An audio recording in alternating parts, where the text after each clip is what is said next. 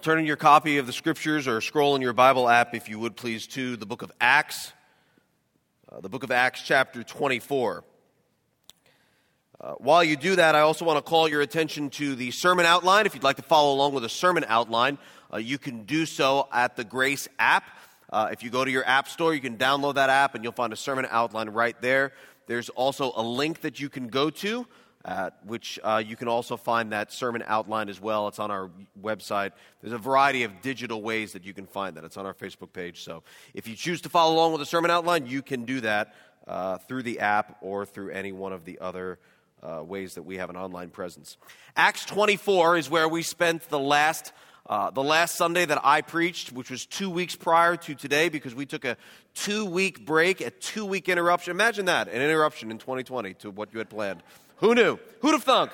But we had a two week interruption that we really, really could have benefited from and did benefit from when Pastor Brad gave us two very, very important messages on how the people of God, how our church responds during times of trouble and crisis. And so, if you missed those messages for whatever reason, you didn't hear them, you didn't watch them, I really want to tell you, you got to hear them, you got to watch them. So, take some time, plug it into your headphones during, uh, put it on from our podcast, or watch it online, whatever. Try to get those sermons to, into your mind and into your heart. They were excellent, excellent, excellent messages. This week we're back to Acts, and the last time we spent our time in Acts 24. And you may remember that Paul was being accused, falsely accused, by the Jewish people, uh, particularly the Jewish leaders, of doing things that were against the law, and they wanted to condemn him. And so, uh, in fact, even a bunch of people decided, 40 in fact, 40 people decided that they were not going to eat or drink until they killed Paul, until they took his life. Well, they didn't take his life, so I'd wonder if they never ate or drank and died of starvation. We don't know. But that's the vow that they took. They wanted him dead that bad. And so Felix was uh, the governor at that time, was the one in charge. And so we'll pick it up in Acts 24 and verse 24. After some days, Felix came with his wife, Drusilla, pretty name, who was Jewish. And he sent for Paul and heard him speak about faith in Christ Jesus, and he reasoned about uh, righteousness and self control and the coming judgment. Felix was alarmed, and as he did that, Felix was alarmed and said, Go away for the present. When I get an opportunity, I will summon you. At the same time, he hoped that money would be given to him by Paul, so he sent for him often and conversed with him. Think about the opportunity that Felix had. Think about sitting with the Apostle Paul and reasoning with him, according to verse 25, about righteousness and self control and the coming judgment. And so here we have somebody kind of like Judas, if you think about it, who had a tremendous opportunity, right, to sit at the feet of Jesus. We have Felix who's sitting multiple times before Paul and hearing truth. But really, all he had his mind on was his own personal gain and money, uh, not unlike Judas. And so Felix was hoping that Paul would give him money. Like, this is a common thing. I don't know if he thought Paul would bribe him, but that's what he was hoping. So he's like, yeah, yeah, yeah, righteousness, yeah, yeah, yeah, all that stuff about truth. Kind of hoping maybe, okay, we'll try next time. Maybe he'll give me money then. That's all that was on his mind. Verse 27 When two years had elapsed, Felix was succeeded by Porcius Festus, and desiring to do the Jews a favor, remember that word, we'll come back to it later, Felix left Paul in prison.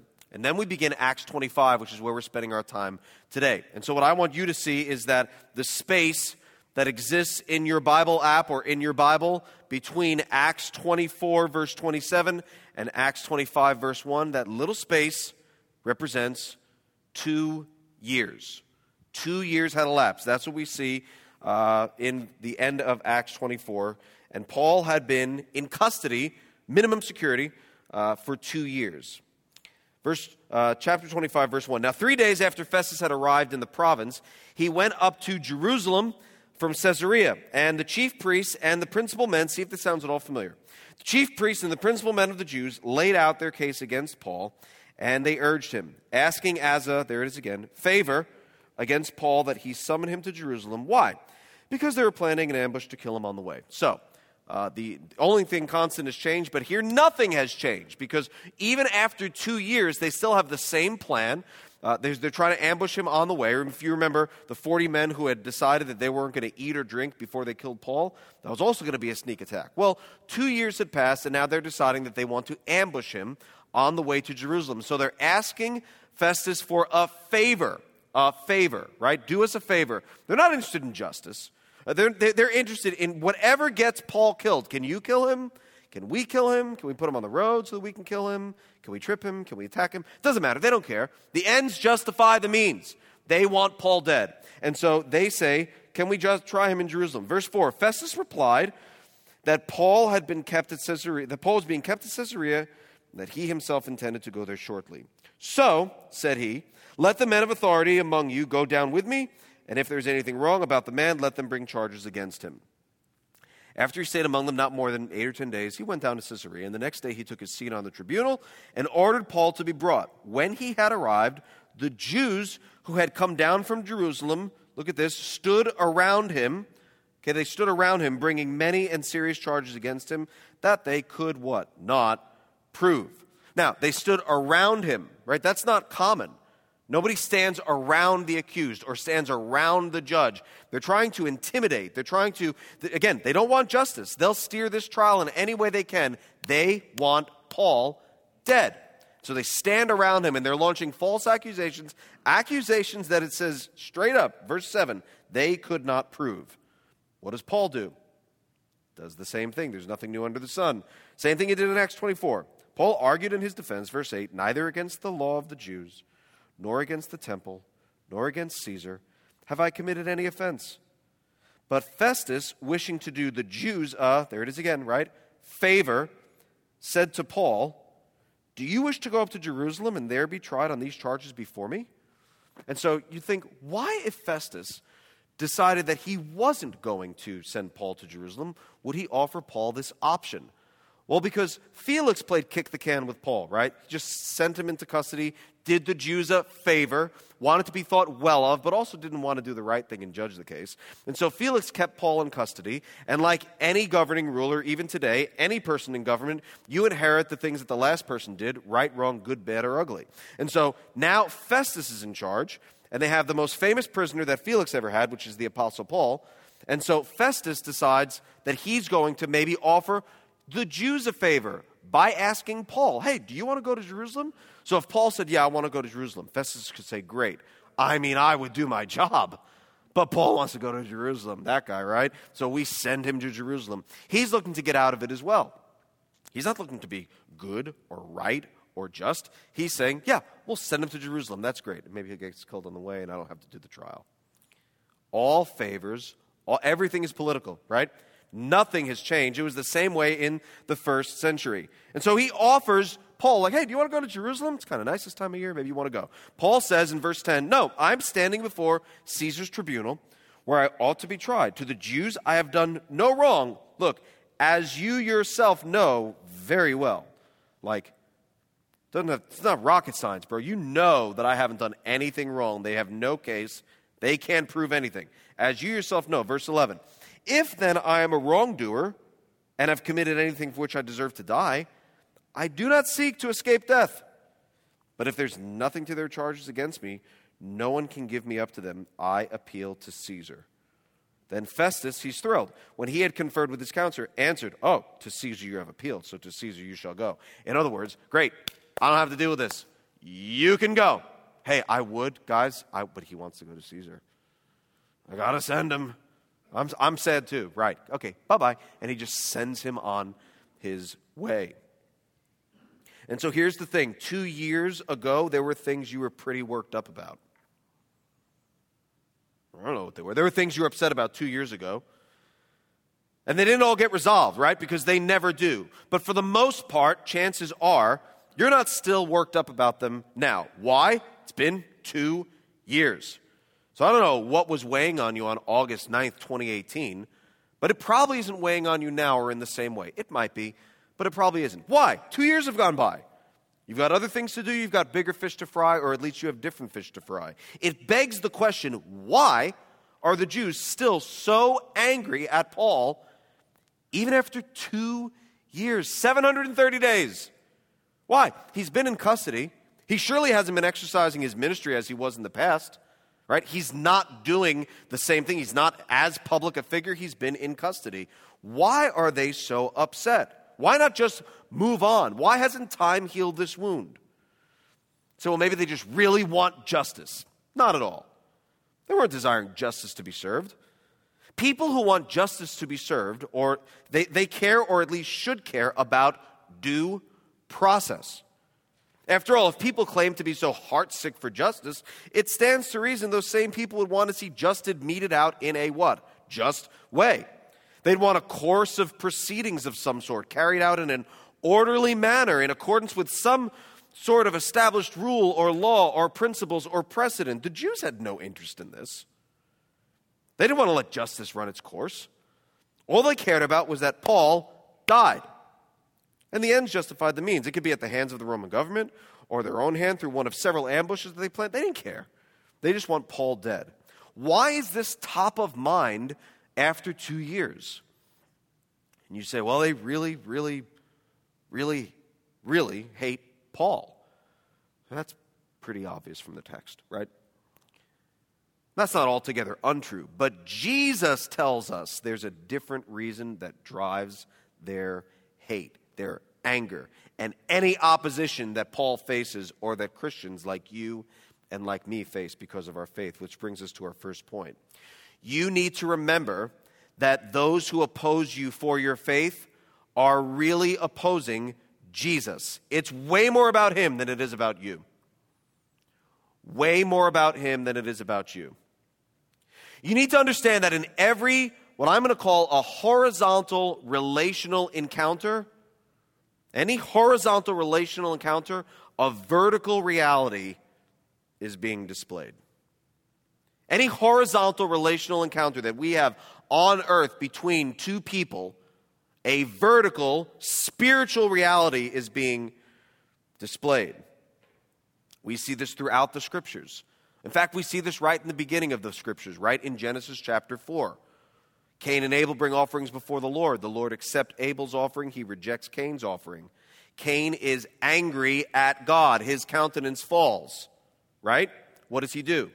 Kills his brother. He kills his brother because he can't kill God. I might as well take it out on him.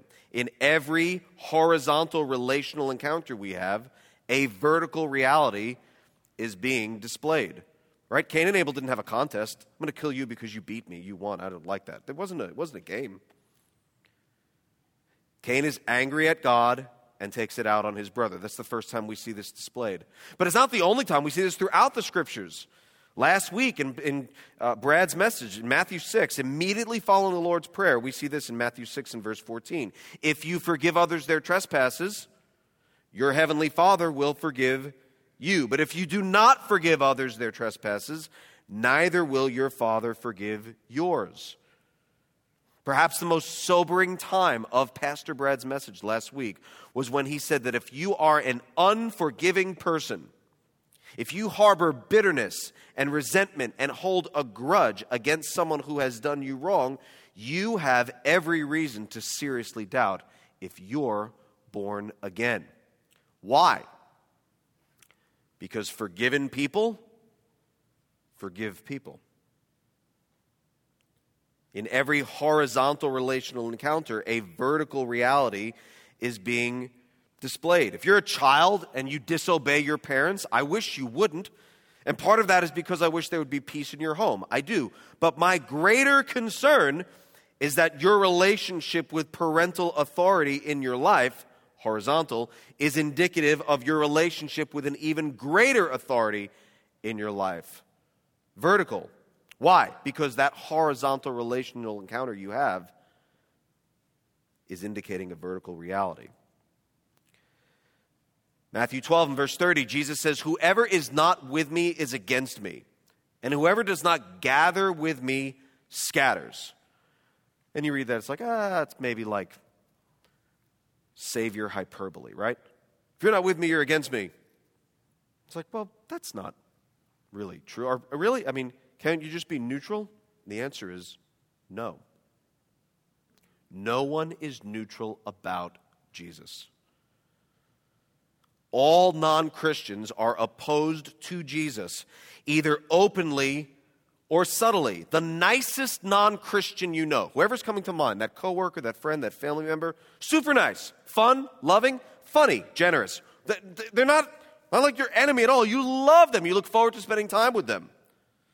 The most relational, loving, kindest person you know who isn't a Christian is in opposition to Christ. Neutral is not an option on our spiritual transmission. We are always in a gear, either going forwards or backwards. We're not neutral. It's like, whatever. I don't know, I'm kind of like, whatever about Jesus. No. See, That sounds like a bit much. Because that's not the case in every choice we make, right? Like, do you shop at one grocery store because you're against the others? Probably not. Maybe some of you do.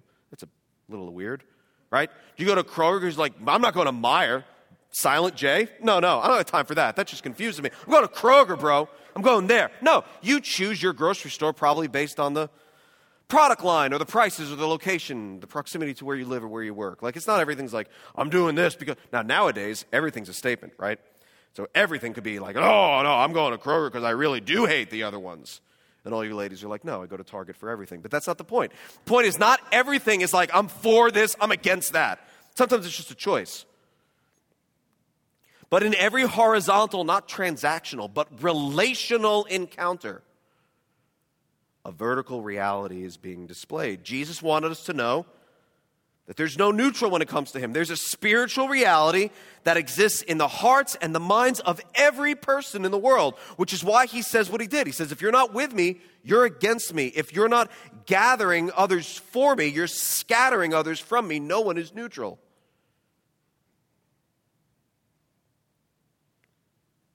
The nicest non Christian you know, the most relational, kind, loving non Christian you know, who isn't a Christian, is in opposition to Jesus. So you say, well, so we should be oppositional to them? No, I'm just letting you know. Don't view that person as neutral. They're either for or against. John chapter 15, Jesus says, If the world hates you, know that it has hated me before it hated you. If you were of the world, the world would love you as its own. It's because you are not of the world, but because I chose you out of the world, therefore the world hates you. If they persecuted me, verse 20, they will also persecute you. If they kept my word, they will also keep yours.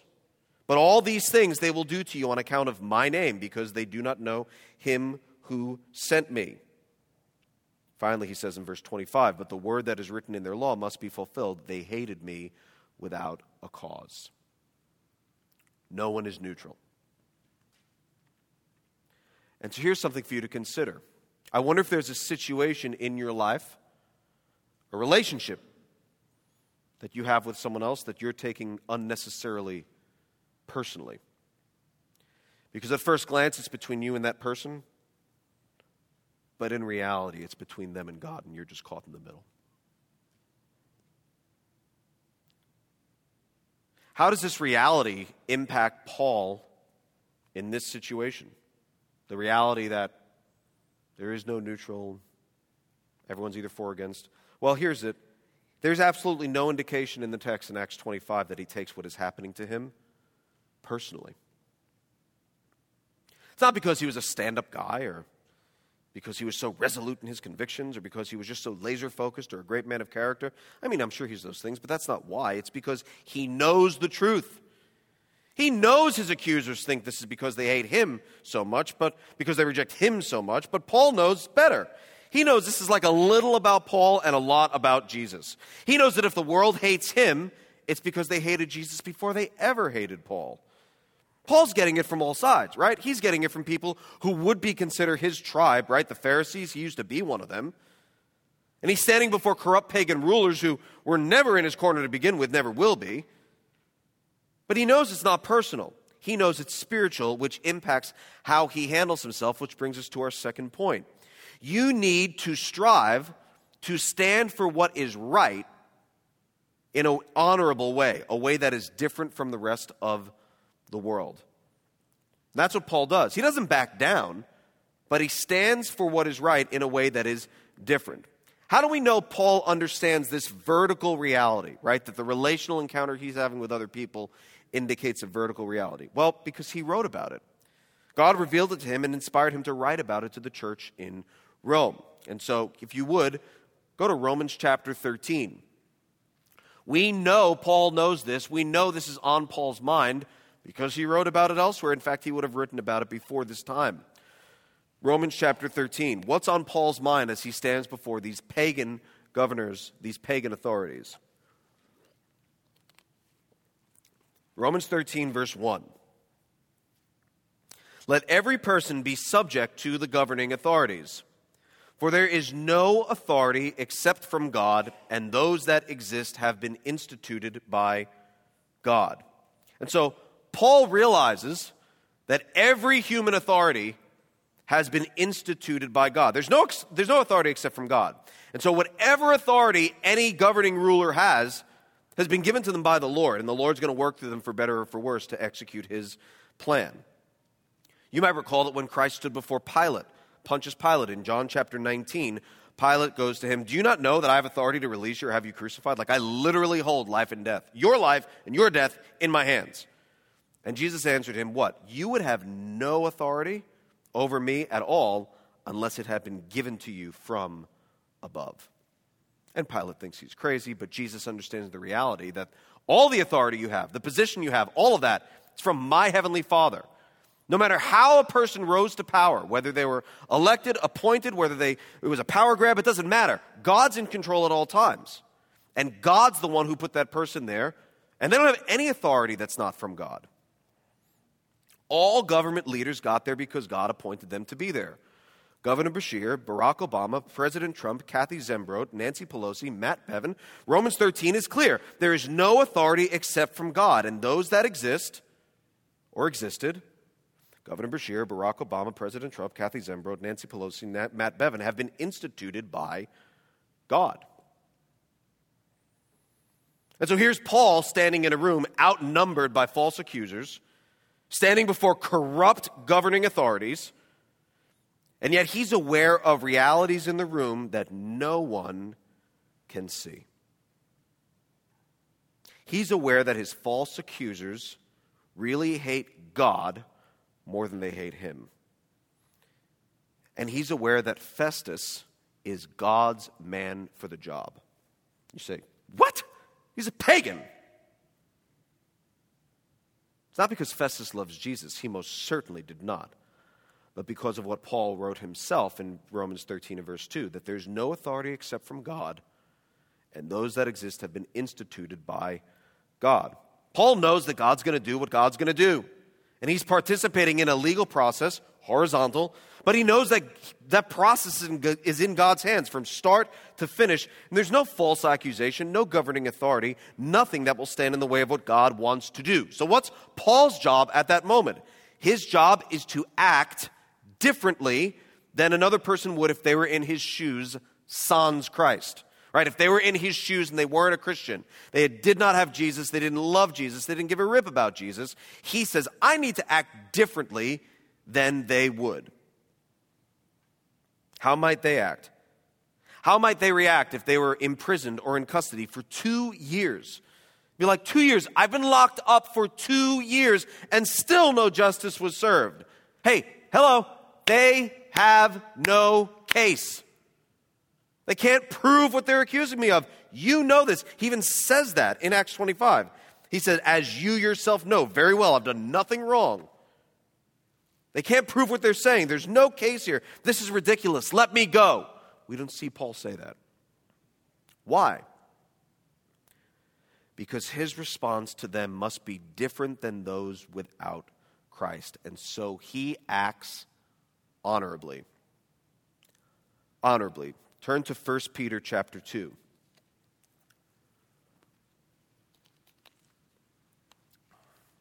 First Peter chapter 2 and look at verse 12.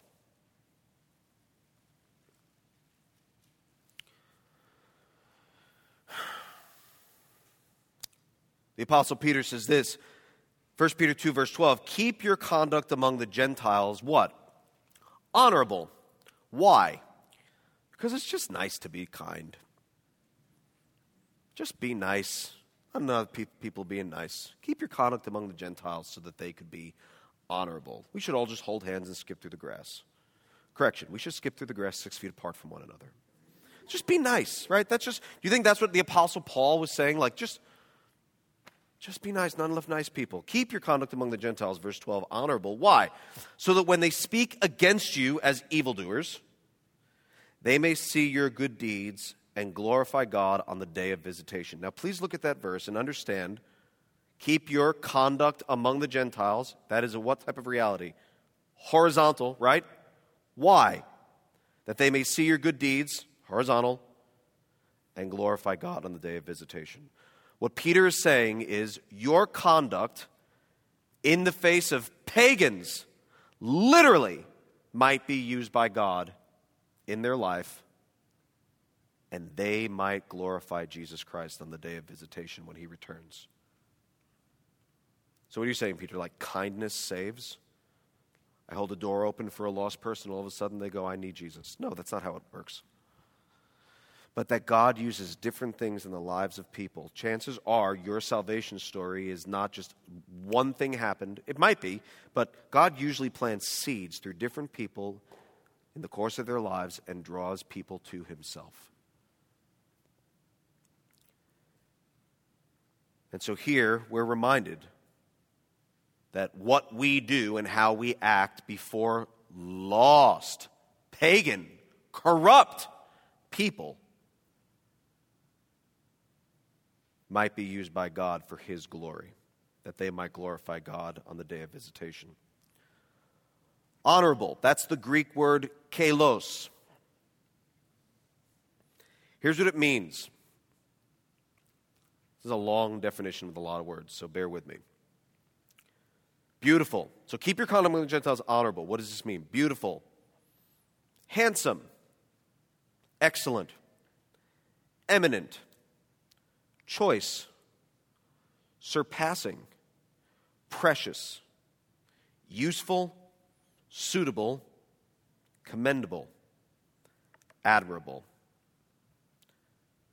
It means this good excellent in its nature and characteristics. And here's, if you've missed everything else, just listen to this. And therefore well adapted to its ends. Say, what does this all mean? Christians are people who adapt. Throughout history, people adapt. When the, the, the, church can't be stopped, the gospel can't be stopped, people adapt.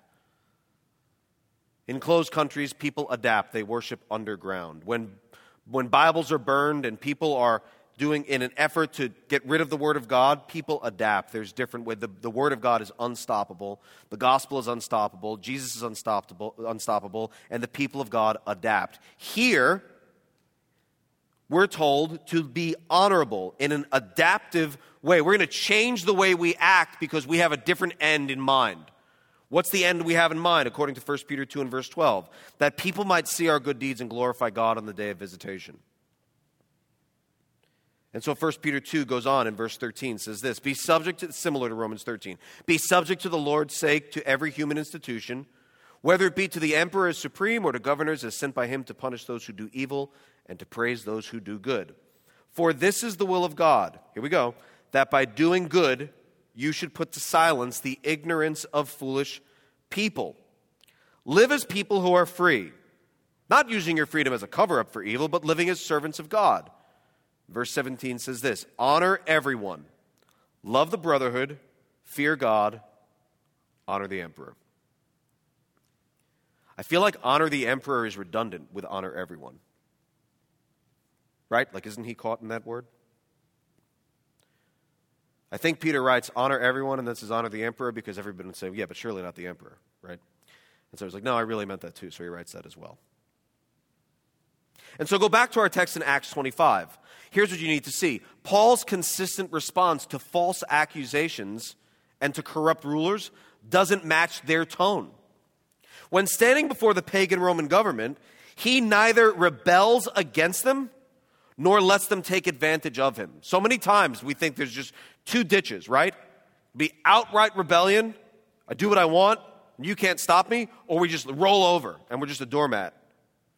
Paul simultaneously submits and appeals.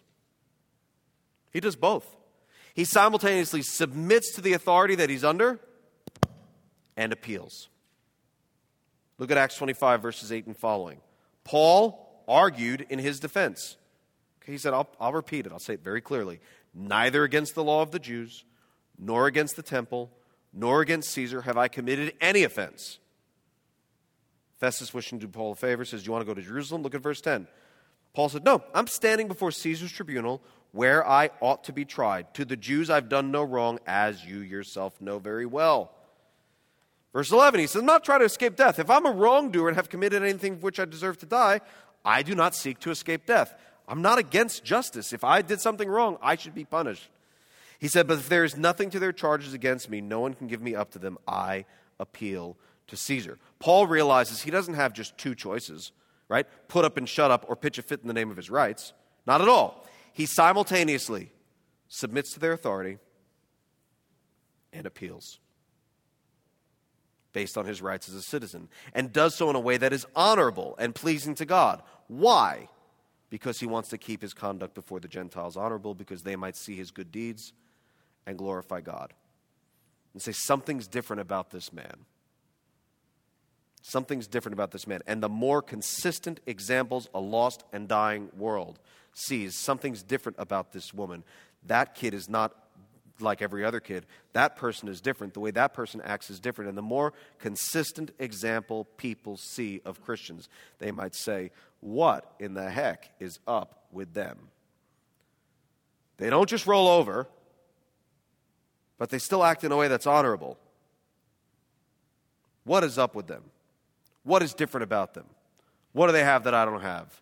What's driving this difference? It's really strange. And Paul only does this because he sees those spiritual realities in the room that nobody else can see. He sees the horizontal battle that's taking place, right, between people.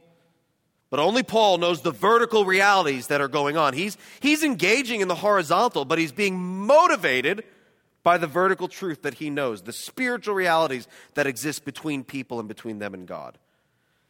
He says, I submit to them because in so doing I submit to him. I act honorably to them because in so doing I act honorably to him.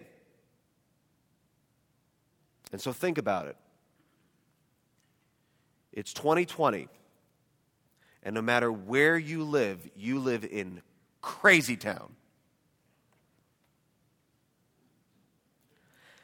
What about you? As a Christian,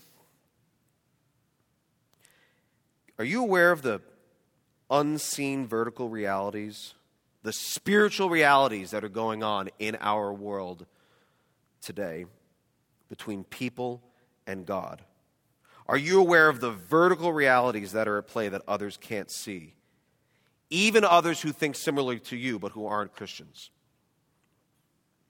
So, wherever you are on the political spectrum, even other people who are in your tribe, in your group, but they're not Christians, can you see things that they don't see, or do you just see everything they see? Because Paul was keenly aware of the realities at play. The political realities are easy to see the corruption, the favors, the glad handing, the mob rule, the plans, the conspiracies. Atheists can see that. But Paul was aware of spiritual realities at play in people's hearts and minds. He knew that those in authority were only there because God placed them there, and he knew that the haters really had a beef with God infinitely more than they did with them. So, what about you? Do you take it to that next step? Can you see those realities? Say, I see what's going on here. I see the corruption. I agree that it's bad. I agree that it's horrible. I think I know what's really happening here. But then you take it another step. You say, you know what else I know what's happening? I know that this is infinitely more spiritual than it is anything else. That there's spiritual warfare going on here and battles that are going on between good and evil that I can't see, but I know are there because I know God's word and I interpret things through a biblical lens. Are you aware of those realities? Or do you just see what everybody else sees? Because God's given you a lamp unto your feet, right? A light unto your path in His Word to keep you in check, to remind you Yeah, yeah, yeah. All the stuff that's going on, don't disagree. It's horrible. It's bad. Do you also understand that what's even worse, or maybe even scarier, or even more impactful, is that there's a spiritual dimension to what's going on between people and between people and God? That helped Paul to navigate this situation without falling into one ditch of outright rebellion or another ditch of just blind obedience to ungodly leaders. Here's another reason he can do that. He actually doesn't take himself so seriously. Point number three you need to remember that God isn't tied to one method in order to work out his plan for his glory and our good. You know that? He's not tied to any one method or one plan. Acts 25, verses 2 and following says this The chief priests and the principal men of the Jews laid out their case against Paul, and they urged him asking, here it is again, as a favor against Paul that he summon him to Jerusalem. Why? Because they were planning an ambush to kill him on the way. Oh, awesome. So, verse 4 says this Festus replied that Paul was being kept at Caesarea and that he himself intended to go there. So, here's the question Why did Festus deny them that favor? Why did he not grant them that request? Did he not grant that request because he knew there's an ambush on the road? I don't know. Did he deny them their request because he's the new guy in town and wanted to handle this well? right? I want to be a good governor. I want to be thought of as well. Even in the first century, everything's political. Felix swept it under the rug, played kick the can, now Festus is tripping over it, so maybe he wanted to settle it once and for all. Or maybe he just saw no real reason to move Paul to Jerusalem. Maybe he was just unconvinced by the, by the request. We don't know. Here's what we do know. What I wrote in the uh, margin of my Bible, because I write sideways sometimes Providence spared Paul. You see that? providence spared Paul. I don't know why, why Festus chose to not send him to Jerusalem, but the bottom line is because Festus chose not to do that, Paul was not ambushed and killed. So God's providentially spared Paul. You see, as dark as this present day and age is, it's not overwhelming to God. Do you realize that? How many of you have at some point, by a show of hands, thought or said, throughout the year 2020, this is overwhelming. How many of you have thought or said that? Just raise your hand. You've thought or said that. This I'm overwhelmed. Whether you're overwhelmed by the changes, you're overwhelmed by the news events, you're overwhelmed by I mean, it's overwhelming, right? Just overwhelming. God has never been overwhelmed. Like those are words that have never come out of his mouth. It's a thought he's never had. He's never said, whew, it's crazy down there. This is overwhelming. I, I can't no more. Words God has never said. By a show of hands, in some way, shape, or form, in some way, shape, or form, this year, you've had to have a change of plans. Raise your hand. Look, you're laughing, right? You're like, I'm, some of you raising two hands. Right. You've had to change plans. I've had to change plans. Baseball has had to change. They're never going to finish that season, by the way. It's crazy. Anyway.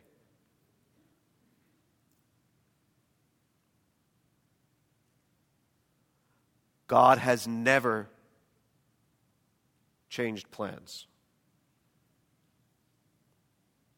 He's never adjusted.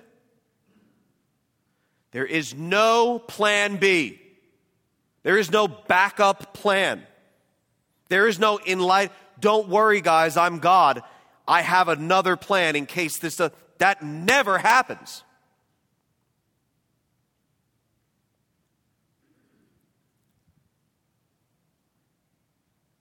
As dark as this present day and age is, and it is dark, it's not overwhelming to God. It's not standing in the way of His good plan at all. I'm overwhelmed. I've had to change plans. God is not overwhelmed. And all of this is in God's sovereign plan. He's still going to win.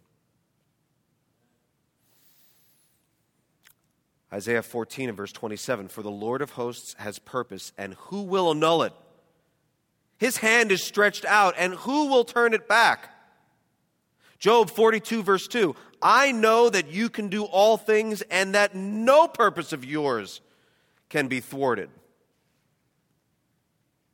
Furthermore, God has a plan for our lives, our world, and His kingdom that ultimately results in His glory and our good every time.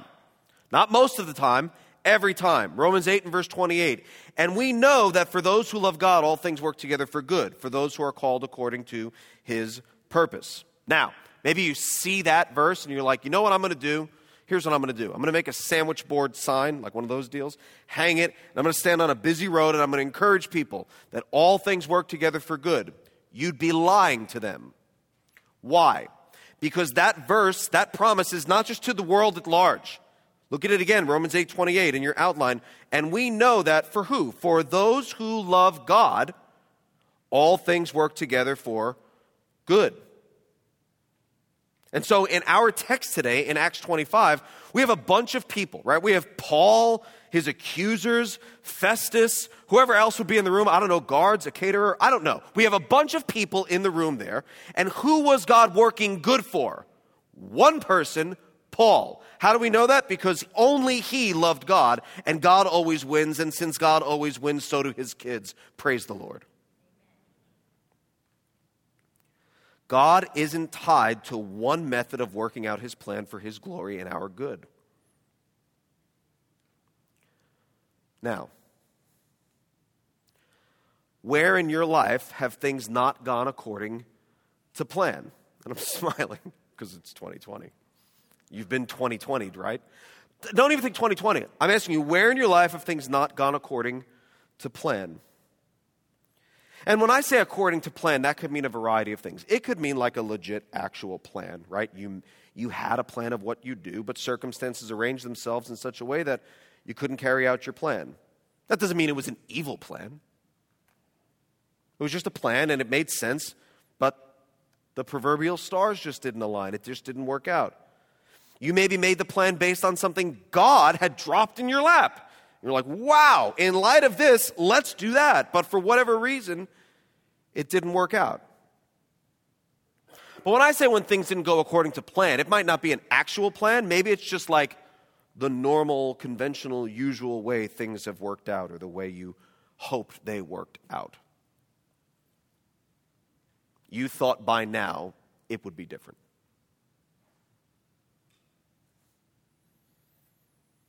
You have a child.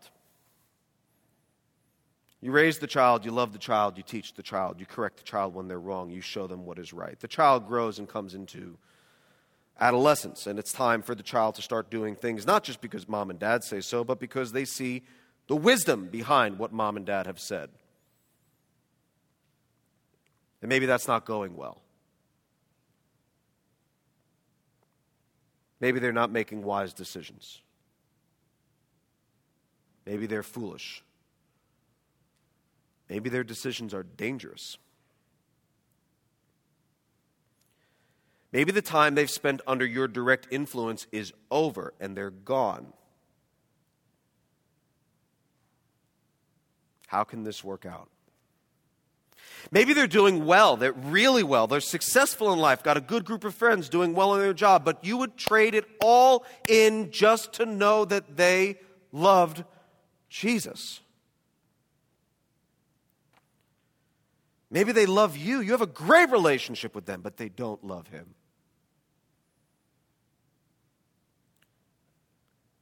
You never thought they'd be missionaries, but you thought they'd love Jesus by now.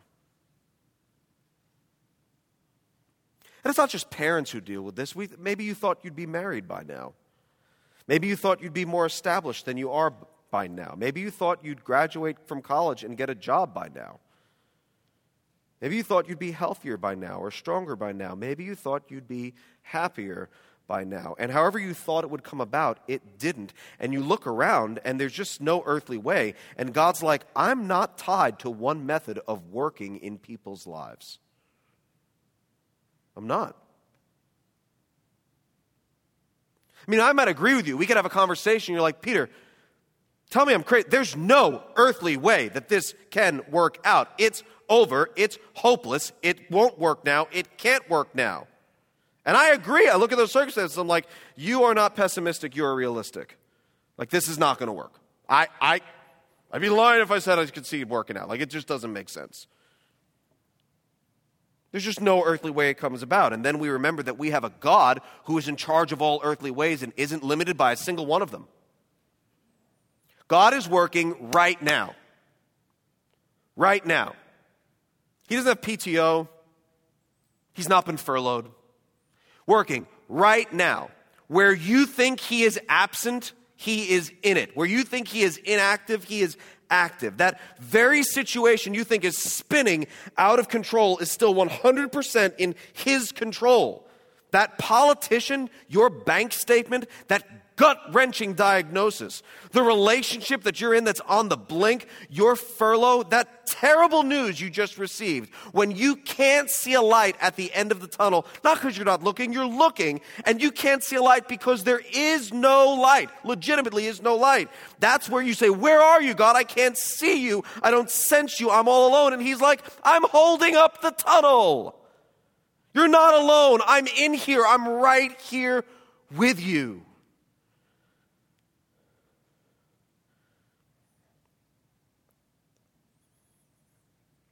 He's just not tied to any one method.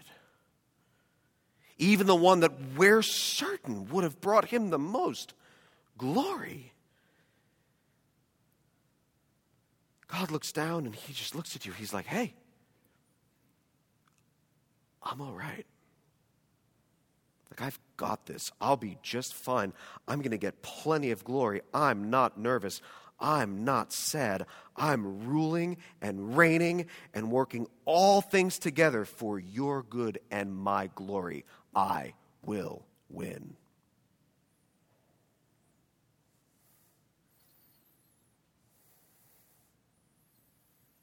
Paul is on trial before pagans and his own people, the Jews, want him killed by the pagans or want to ambush him. There's no earthly reason this should work out bad with a capital B.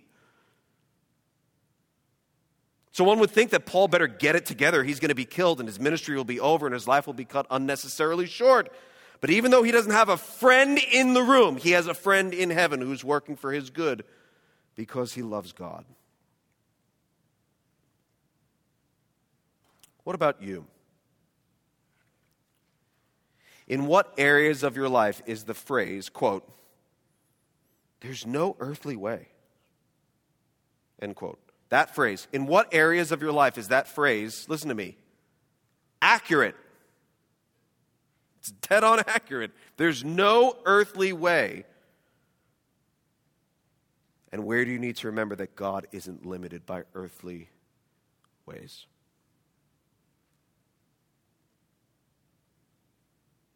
And that brings us to our fourth point you need to remember that nothing and no one defends you, advocates for you, loves you more effectively than God. Nothing defends you, protects you more effectively than God. Your best laid plan, do plan.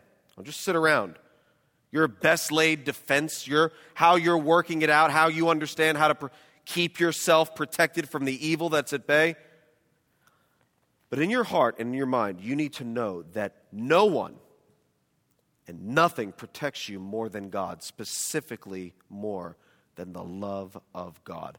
When God says He loves us, it's an active love. And as a, it's not just, I love you, I think I love you, I love you. It's not just a passive thing right? I kiss Sarah on the way out to work every day, and it's not like as long we sit down, we rehearse our vows. No, it's super fast. All right, I love you. Love you too. Bye. We mean it, but it's super, it's very kind of passive. God is never that way. His love for you is active. It advocates for you, it supports you, it defends you better than anything else we see in the scriptures. And so, what I want to do in closing is I'm just going to read to you from Psalm 91. And I, I, I want these words to minister to you. So, would you do whatever you need to do? You can read if you want, but just do whatever you can do to, as much as possible, focus on the sound of God's word from his scriptures, from Psalm chapter 91. Hear the word of the Lord. Listen to how he protects us. He who dwells in the shelter of the Most High will abide in the shadow of the Almighty. I will say to the Lord, my refuge and my fortress, my God in whom I trust, for he will deliver you. He will cover you, and under his wings you will find refuge. His faithfulness is a shield and buckler. You will not fear the terror of the night, nor the arrow that flies by day. A thousand may fall at your side, ten thousand at your right hand, but it will not come near you, because you have made the Lord your dwelling place. The Most High, who is my refuge, no evil shall be allowed to befall you, no plague come near your tent for he will command his angels concerning you to guard you in all your ways. Listen to this. Because he holds fast to me in love, I will deliver him. I will protect him because he knows my name.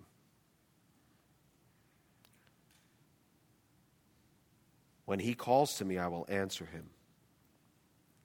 I will be with him in trouble. I will rescue him and honor him.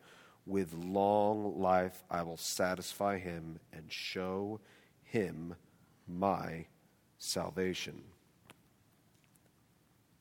This is your word, O God.